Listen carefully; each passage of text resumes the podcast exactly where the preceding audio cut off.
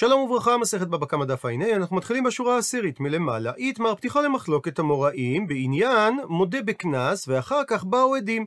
רב אמר שהוא יהיה פטור מתשלום הקנס גם לאחר שבאו העדים, ושמואל אמר שהוא יהיה חייב בתשלום הקנס.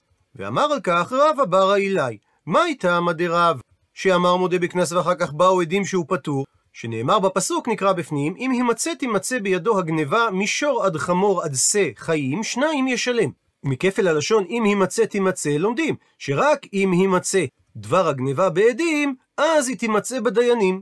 יחייבו הדיינים את תשלום הקנס, וממילא זה בא למעט פרט למרשיע את עצמו. אבל נשאלת השאלה, למה לי ללמוד את זה מהפסוק אם יימצא תימצא? הרי יש פסוק נוסף, נקרא בפנים, על כל דבר פשע, על שור, על חמור, על שא, על שלמה, על כל אבדה אשר יאמר כי הוא זה, עד האלוהים, דהיינו, עד לדיינים יבוא דבר שניהם, אשר ירשיעון אלוהים. שוב, הכוונה לדיינים, הדין שישלם שניים לרעהו. והרי הלימוד שמרשיע את עצמו לא מתחייב קנס מאשר ירשיעון נפקא. ניתן ללמוד אותו בפשטות מזה שהתורה חייבה את תשלום הכפל רק על מי שבית הדין הרשיעו אותו. אלא שמע מינה, שאחד מהפסוקים מדבר על מקרה של מודה בקנס ולא באו עדים לאחר מכן, והפסוק השני מדבר על מקרה של מודה בקנס ואחר כך באו עדים, שבשני המקרים הוא פטור מלשלם את הקנס. וממילא נשאלת השאלה, כיצד דורש שמואל את כפל הלשון אם יימצא תימצא? ושמואל אמר לך, ההוא כפל הלשון של אם יימצא תימצא מבעילה לגנב עצמו. זה נדרש כדי ללמוד את עצם הדין שגנב חייב לשלם כפל, כדתנא דבחזקיה. כפי שדרש את הפסוקים התנא בבית המדרש של חזקיה, והובאו דבריו בדפים ס"ג ס"ד. הייתי הקשה רב לשמואל מהברייתא הבאה, גנב שראה עדים שממשמשים ובאים, והוא מבין שעוד מעט יחייבו אותו כפל, ואמר גנבתי, ועל ידי כך הוא חייב את עצמו בקרן, אבל הוסיף הגנב ואמר לא טבחתי ולא מכרתי. במקרה כזה הדין, שהוא אינו משלם אלא תשלום קרן בלבד. והגמרא בעמוד הבא תסביר שבאה הברייתא לחדש, שאף על גב שהוא לא הודה על הטביחה, אפילו אם לאחר מכן נמצא שהוא טבח או מכר, בהדעת עדים, בכל זאת הוא יהיה פטור מתשלומי ארבעה וחמישה, שכיוון שהוא נפטר מתשלום הכפל על ידי כך שהודה שהוא גנב, לא ניתן לחייב אותו בהשלמה לתשלומי ארבעה וחמישה. כי ברגע שאין תשלום כפל, אז יוצא שהוא צריך להשלים תשלומי שלושה וארבעה. והשלמה כזו לא כתובה בתורה. עד לכאן הסבר הברייתא, וקשה על שמואל, שהרי משמע מהברייתא, שאם הגיעו עדים והעידו לאחר שהוא הודה, הדין שהוא חייב רק קרן. זאת אומרת שמודה בקנס ואחר כך באו עדים שהוא פטור מהקנס. אמר לי, ענה על כך שמואל, הכא במאי עסקינן, כאן בברייתא באיזה מציאות מדובר, כגון שחזרו עדים לאחוריהם ולא העידו. אבל אם הם היו מעידים בפועל, הוא כן היה חייב לשלם את הקנס. מקשה עליו רב, איך אתה יכול להעמיד כך את הברייתא? והעמידתני סיפא, הרי מזה שכתוב בסיפא של הברייתא, רבי אלעזר ברבי שמעון אומר, יבואו עדים ויעידו, לאחר שהוא הודה שגנב ויתחייב לשלם קנס על פי עדותם, עד לכאן ציטוט הסיפא, מכלל, מזה ניתן להסיק, דתנא קמא שחלק על רבי אלעזר ברבי שמעון, סבר, שגם אם יבואו העדים ויעידו, הוא לא ישלם קנס על פיהם. אמר לי, ענה לו שמואל, בסופו של דבר, לאו איכא רבי אלעזר ברבי שמעון דקאי כבתי? האם התנא רבי אלעזר ברבי שמעון לא אומר כפי שאני אומר? אז אנא דאמרי, אז אני אומר את דבריי כרבי אלעזר ברבי שמעון, שחלק על תנא קמא. הוא מדייק את הגמרא, שלשמואל ודאי תנאי היא. שמואל ודאי חייב להעמיד את דברה במחלוקת תנאים, שהרי הוא לא יכול לומר שתנא קמא סובר כמותו, שהרי תנא קמא אמר שבמקרה שהגנב שמע שעדים ממשמשים ובאים, ומחמת הפחד מעדותם הודה הגנב, שפטור הגנב מלשלם את הקנס, למרות ששמואל העמיד את הברייתא שבפועל העדים חזרו בהם ולא העידו. אז כל שכן במקרה שהגנב מודה מעצמו, בלי גורם חיצוני שגורם להודאה הזאת, שזה הודאה חזקה יותר, ורק אחר כך באו העדים, שבמקרה כזה ודאי יאמר תנא קמא שהוא פטור מתשלום קנס. וזה ודאי לא כדעת שמואל. אלא שואלת הגמרא, לרב מי לימא תנאי היא? האם לשיטת רב בהכרח צריך להעמיד את שיטתו במחלוקת התנאים בברייתא, או שמא יכול רב להעמיד את שיטתו שהיא תסתדר גם לרבי אלעזר ברבי שמעון? אמר לך רב, אנא דאמרי, הדברים שאני אומר מסתדרים אפילו לרבי אלעזר ברבי שמעון, מפני שעד כאן לא כאמר רבי אלעזר ברבי שמעון האטם, שכאשר הגנב ראה עדים שממשמשים ובאים, והוא פחד מכך, והודה ואמר גנבתי, שאמר רבי אלעזר ברבי שמעון, יבואו העדים אחר כך ויעידו, והוא כן יתחייב לשלם את הקנס. אלא הדין הוא כך, רק משום דקמודי מחמת ביעתותא דעדים. שזה לא נחשבת הודאה אמיתית, כי הוא מודה רק מחמת הפחד של העדות של העדים שבאים. אבל אחא, כאן במקרה, דמודה הגנב מעצמו, ולא מחמת פחד מגורם חיצוני, אז אפילו רבי אלעזר ברבי שמעון מודה במקרה כזה, שזו הודאה אמיתית, ולכן הוא פטור מתשלום קנס. וביחס לדברי רב, אמר רב אמנונה, מסתברא מילתא דרב. מסתבר שמה שאמר רב, שהגנב פטור מתשלומי קנס אפילו אם באו עדים לאחר מכן, רק באומר גנבתי ובאו עדים שגנב, שאז הוא פטור מתשלום קנס, שהרי חייב עצמו בקרן כאשר הוא הודה בגניבה, ולכן זה נחשב להודאה גמורה, שבהודעה כזאת פטרה התורה את הגנב מתשלומי הקנס, דהיינו מהכפל ומארבעה וחמישה. אבל במקרה שהוא אמר לא גנבתי ובאו עדים והעידו שגנב, ולאחר מכן וחזר ואמר טבחתי ומכרתי, שלכאורה גם זו הודאה בקנס, ובאו לאחר מכן עדים שטבח ומכר, במקרה כזה הוא כן יהיה חייב בתשלום הקנס, שהרי פטר עצמו בהודעתו מכלום, שהרי בכך שהוא הודה על הטביחה או על המכירה, הוא לא גרם לעצמו חיוב בכלום, ולא הייתה לו בעיה להודות בדבר שהיה יודע שהמודה בקנס פטור, ולכן זה לא נחשב להודאה גמורה. שלא אמר רב מודה בקנס ובאו עדים לאחר מכן שהוא פטור מתשלום הקנס, אלא היכן שיש חיוב של קרן וקנס, ובעקבות הודעתו הוא יתחייב בתשלום הממון. וזה מעיד על כך שמדובר על הודאה גמורה, והוא אכן מתכוון להחזיר את הממון. על דברים אלו של רב אמנונה הגיב ואמר רבא, קיפחתי לסבי דבי רב. ויש מחלוקת בין רש"י ותוספות כיצד להסביר את המשפט הזה. רש"י פירש שהגרסה צריכה להיות קיפחת, וזה במובן שציערת את התלמידים שבבית המדרש, בכך שאמרת דבר שאינו נכון. אבל מקשה תוספות שבכל מקום מצאנו שהמילה קיפחת זה לשון ניצוח. כמו שאומרת הגמרא בקידושין, לקפחני בהלכות הם באים. ולכן פירש הרשב"ם, שאמר רבא, ניצחתי את רב ימנונה, שהוא סבי דבי רב. שבין לפירוש רש"י בין לפירוש תוספות, יש הוכחה מהסיפור שראינו בסוף העמוד הקודם. דהה רבן גמליאל, שהודה בפני רבי יהושע שהוא סימא את עין תא ויעבדו, ופוטר עצמו מכלום אהבה. הודעה זו לא חייבה אותו בכלום, שהרי אין כאן אלא קנס שהוא צריך לשחרר את העבד. וכאמר לי, והקשה רב חיסדא לרב הונא, שניתן לדייק מתשובתו של רבי יהושע, שהוא פטור רק מפני דכבר אין לך עדים. אבל אם עדים היו באים, אז הוא כן יהיה חייב בתשלום הקנס. דהיינו לשחרר את העבד, ולא כמשני לי. ולא דחה רב הונא את הקושייה ואמר שאין להקשות על דברי רב מהמקרה של רבן גמליאל, שהרי בהודעתו פוטר עצמו מכלום אהבה.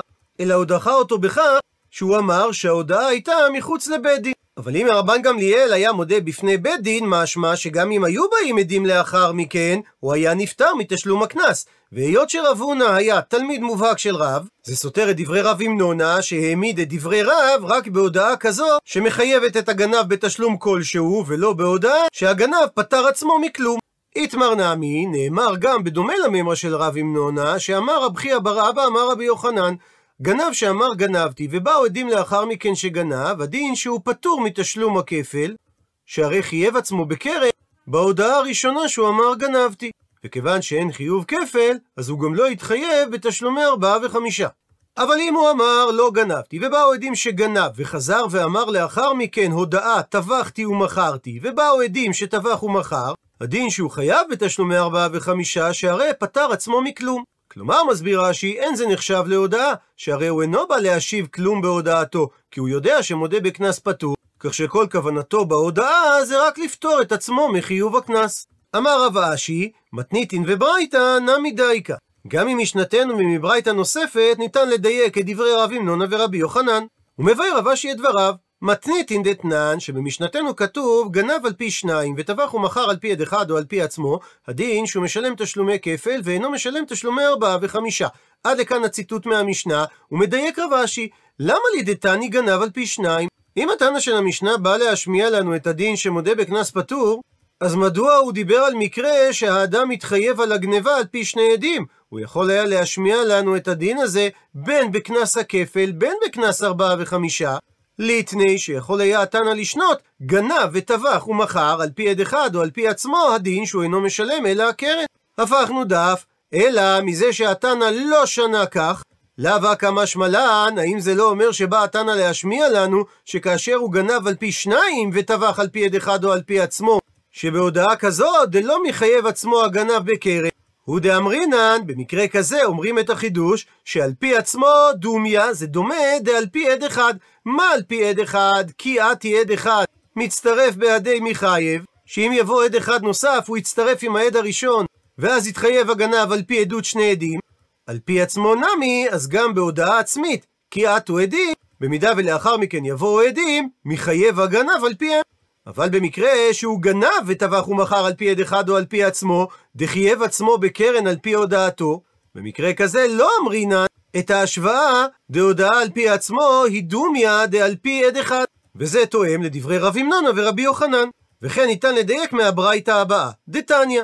ראה הגנב עדים שממשמשים ובאים, ואמר מתוך הפחד שהם יבואו ויעידו עליו, גנבתי, אבל לא טבחתי ולא מכרתי, הדין שהוא אינו משלם אלא קרן.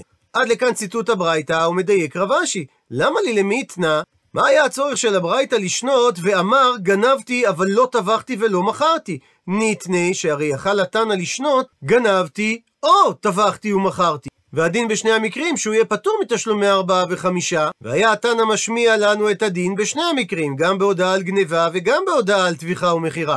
ומזה היינו יכולים להסיק שאף על גב שלא הודה הגנב אלא על טביחה ופטר עצמו מכלום, דהיינו שההודעה הזאת לא חייבה אותו תשלום כלשהו, זה עדיין נחשב להודעה הפוטרת מתשלום קנס. אלא מזה שהתנא לא נקט את הלשון הזאת, הקא משמע לן, בעצם משמיע לנו התנא, שתמה שהוא פטור מתשלום הקנס, דאמר גנבתי, דחייב עצמו בהודעה הזאת בקרן, ולכן דפטור מתשלום הקנס. אבל במקרה שהוא אמר, לא גנבתי, ובאו עדים שגנב. וחזר ואמר, והודה, טבחתי ומכרתי, ולאחר מכן ובאו עדים שטבח ומכר, דלא חייב עצמו בהודעה הזאת בקרן, דהיינו בתשלום כלשהו, הוא כן יהיה חייב בתשלומי הקנס. עלמא, תאמר שניתן להסיק מכאן כדברי רב המנונה ורבי יוחנן, שהודעה דתביכה שאינה מחייבת אותו בתשלום כלשהו, לאו הודעה אמרי, אמרו לדחות את הוכחת רב אשי מהברייתא, שלא זה בהכרח הסבר הברייתא, מפני שניתן לומר שהיא גופה כמשמע לן, שהסיבה שהתנא נקט דווקא את המקרה ואמר גנבתי אבל לא טבחתי ולא מכרתי, כי זה הדין שהוא רוצה להשמיע לנו. דכיוון דאמר גנבתי, אף על גב דאמר לאחר מכן לא טבחתי ולא מכרתי, ובאו עדים שטבח ומכר, הדין שהוא יהיה פטור מהשלמת תשלומי ארבעה וחמישה. מה היא טעמה? מפני שתשלומי חמישה אמר רחמנה, ולא תשלומי ארבעה ולא תשלומי שלושה. שהתורה חייבה תשלומי קנס על טביחה או מכירה, רק במקרה שהתשלומים הללו באים על גבי תשלומי כפל, כך שזה יכול להגיע לתשלום מקסימלי של חמישה על שור. ולא חייבה התורה את הקנס הזה במקרה שהגנב לא מתחייב תשלומי כפל, שבמקרה כזה התשלום המקסימלי יכול להגיע לתשלום ארבעה על שור או תשלום שלושה על שא. וממשיכה הגמרא ושואלת, למה כתנאי? אולי נאמר שדין של גנב שהודה על הטביחה ולא הודה על הגניבה, כך שההודעה שלו לא מחייבת אותו בתשלום, תלוי במחלוקת התנאים הבאה, שאומרת הברייתא, היו שניים מעידים שגנב, והיו שניים אחרים מעידים אותו שטבח ומכר, והוזמו עדי הגניבה, אז הרי זו עדות שבטלה מקצתה, וממילא בטלה כולה. וכיוון שאין עדות שהוא גנב, אז הוא גם לא טבח. ובמקרה כזה, העדים שהוזמו משלמים כפל, והוא פטור מלשלם. ואם לא הוזמו עדי הגניבה, אלא הוזמו עדי הטביחה, אז הוא משלם תשלומי כפל.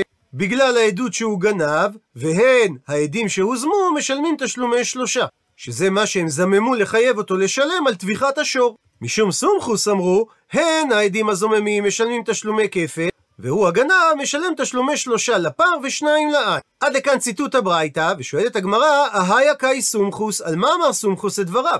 אילי, מה אם הוא אמר את דבריו הרישא על המקרה שהוזמו עדי הגניבה, ואמר סומכוס שהעדים שהוזמו משלמים את הכפל בשביל הגנב לבעלים כפי שהוא אמור היה לשלם, והוא הגנב משלם את השלמת תשלומי ארבעה וחמישה משום העדות על הטביחה, שהרי עדי הטביחה לא הוזמו, הרי לא ייתכן להסביר כך. האם ליטלי לסומכוס שעדות שבטלה מקצתה בטלה כולה? שהרי ודאי, כיוון שהוזמו עדי הגניבה, אז הוא לא גנב, וממילא לא יכול להיות שהוא יתחייב על הטביחה. ואלא, סומכוס אמר את דבריו הסיפא?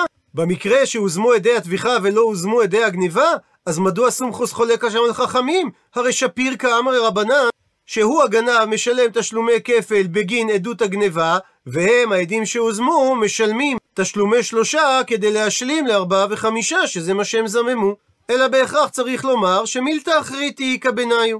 יש מקרה נוסף שאמרו חכמים בברייתא, והוא לא נמצא בפנינו, ועליו הגיב סומכוס. והמקרה הזה הוא כגון דעתו ביתרי, באו שני עדים, ואמרי לגנב, גנבת. אמר לו הגנב, אין, אכן גנבתי, אתם יודעים, גם טבחתי ומכרתי. מי הוא? אבל לא בפניכם גנבתי. והייתי סהדה והזמינו דלא בהפנאי הוא גנב. והגנב עצמו מביא עדים שהם מזימים את אותם עדים שאמרו שהוא גנב. כך שהודעת הגנב על הגניבה לא נחשבת כהודעה גמורה, שהרי מחמת אותם עדים הוא מודה. אבל ההודעה שלו שהוא טבח או מכר, הוא לא הודה מחמת שהוא פחד מעדות העדים. שהרי הם לא אמרו לו, אלא גנבת ולא שטבחת. ולאחר מכן, ואייתי מביא בעל הבית שממנו נגנבה בהמה סהדי עדים, והסידו בי, והם העדים בגנב, דגנב וטבח ומכר. ועל מקרה כזה אמרו חכמים, שהעדים הראשונים שהוזמו משלמים תשלומי כפל לגנב, והגנב מעביר את התשלום לבעלים, והוא עצמו פטור מתשלומי ארבעה וחמישה. שהרי הוא הודה על הטביחה ועל המכירה. וזה נחשב כהודאה גמורה, אף על פי שהוא לא חייב את עצמו בהודאה בתשלום כלשהו. ועל כך הגיב סומכוס ואמר, שאומנם העדים שהוזמו משלמים כפל, אבל הגנב עצמו משלם תשלומי שלושה במידה והוא גנב שור, מפני שההודעה שלו על הטביחה לא נחשבת כהודאה, שהרי ההודעה הזו לא חייבה אותו בתשלום.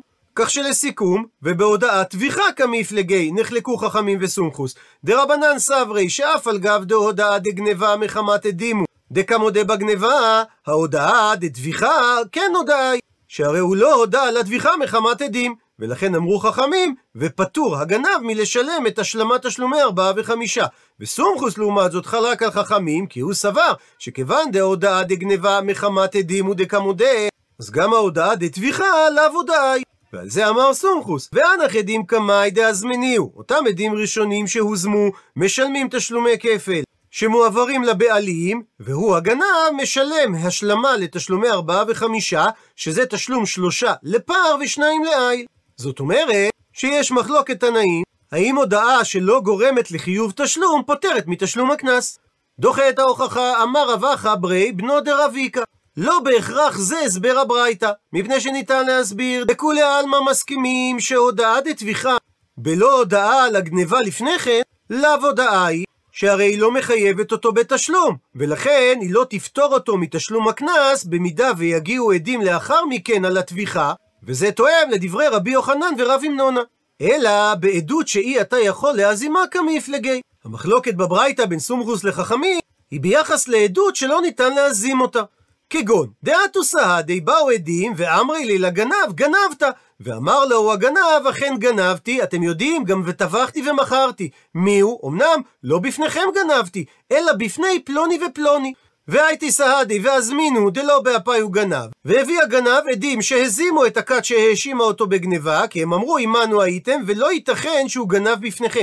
ועטו פלוני ופלוני, והביא בעל הבית על פי הודעת הגנב עדים כשרים, והסידו בי, והם העידו בגנב, דגנב וטבח ומכר. ובאקא מפלגי, ובמקרה הזה נחלקו חכמים וסומכוס. דרבנן סברי, שעדות האחרונים הביא לעדות שהיא אתה יכול להזימה, שלא ניתן להזים עדים אלו, שהרי הגנב כבר הודה תחילה שבפניהם הוא גנב, ועל פיו הם באו להעיד, ועדות שלא ניתן להזימה לא נחשבת כעדות. בסוגריים נעיר שזה מפני שאמינות העדים מתבססת גם על כך שניתן להזים אותם. וכל עדות שאי אתה יכול להזימה לא הביאה עדות, ולכן פטרו חכמים את הגנב מתשלומי ארבעה וחמישה, אלא הגנב משלם לבעלים את תשלום הקרן לבדו, שהרי הוא הודה על הגניבה, והגנב נוטל תשלום של כפל מהעדים הראשונים, שזממו להפסידו את תשלום הכפל. וסומכוס לעומת זאת חלק על חכמים וסבר, שעדות שהיא אתה יכול להזימה, הביאה עדות. ולכן הכת הראשונה שהוזמה משלמים תשלומי כפל לבעלים במקום הגנב, והגנב עצמו משלים את תשלומי ארבעה וחמישה לבעלים, שהרי באו עדים והעידו שהוא טבח ומכר. מקשה הגמרא על ההסבר הזה, והקיימה לן, והרי יש כלל בידינו שאומר, דעדות שאי אתה יכול להזימה, לא אביה עדות. מתרצת הגמרא, הני מילי, הכלל הזה שעדות שאי אתה יכול להזימה לא אביה עדות, זה היכא דלא ידי העדים באיזה יום או באיזה שעה קרה האירוע עליו הם העדים, דליקה לעדות כלל, שיש בסיס לומר שהם לא מעידים על היום והשעה מפני שהם פוחדים שיבואו עדים אחרים ויזימו אותם. ועדות כזאת לא נחשבת לעדות. אבל אחא, כאן במקרה שסומכוס נחק על חכמים, הסיבה שאין אתה יכול להזים את העדות היא לא בגלל חיסרון בעדות שמעורר חשד לשקר, אלא להפך, סיועהו דקמסאי עלי. הסיבה שלא ניתן להזים את העדות זה דווקא משום שאמת הם אומרים, שהרי בעל הדין הודה שבפניהם הוא טבח או מכר. ולכן אמר סומכוס שהראשונים שהוזמו משלמים בשביל הגנב את תשלומי הכפל לבעלים, והגנב עצמו משלם תשלומי שלושה במידה והוא גנב פר שזה משלים לתשלומי חמישה, או שניים במקרה שהוא גנב עי שזה משלים לתשלומי ארבעה. שיש כאן עדות אבל אין כאן הודעה שמה שהוא הודה שהוא גנב הוא הודה מחמת פחד מהעדים הראשונים ולכן זה לא פוטר אותו מתשלום הכפל, אלא שבגלל שהם הוזמו הם משלמים את הכפל. והודעתו על הטביחה לא נחשבת כהודעה, מפני שפוטר עצמו מכלום מהווה, שהרי הוא לא התחייב בגין ההודעה הזו בתשלום. ממשיכה הגמרא ומביאה אמר מר ציטוט דברי סומכוס מהברייתא, שהכת הראשונה שהוזמה, הן משלמים תשלומי כפל. סוף ציטוט, ומשמע מדבריו, שהם צריכים לשלם פעמיים את שווי הבהמה, גם תשלום קרן וגם את קנס הכפל. ומקשה על כך הגמרא, והרי מדקה מודד דגנב, אז רק קרן באי שילומי, הם צריכים לשלם רק קרן. שכיוון שהגנב הודה ואמר גנבתי, הוא חייב את עצמו בתשלום קרן. אז אם כך, לגבי תשלום הקנס של הכפל, ברור שהם צריכים לשלם, שהרי הם התכוונו להפסיד אותו את תשלום הקנס, שהרי כל זמן שהוא לא עמד בדין, הוא יכול היה להודות ולהיפטר מתשלום הקנס. אבל מדוע הם יצטרכו לשלם גם את תשלום הקרן? הרי הוא הודה שהוא גנב, כך שלגבי הקרן הם לא הפסידו אותו דבר. עונה על כך, אמר רבי אלעזר משמי דרע, תנא, אכן צריך לשנות ולגרוס בברייתא, לא בלשון רבים תשלומי כפל, הפכנו דף, אלא בלשון יחיד תשלום דכפל. שכת העדים הראשונה שהוזמה, משלמים שווי אחד של הבהמה, שזה קנס הכפל, והוא הגנב עצמו, משלם את ההשלמה לתשלומי ארבעה וחמישה, בנוסף לתשלום הקרן שהוא הודה בו. עד לכאן דף ע"ה.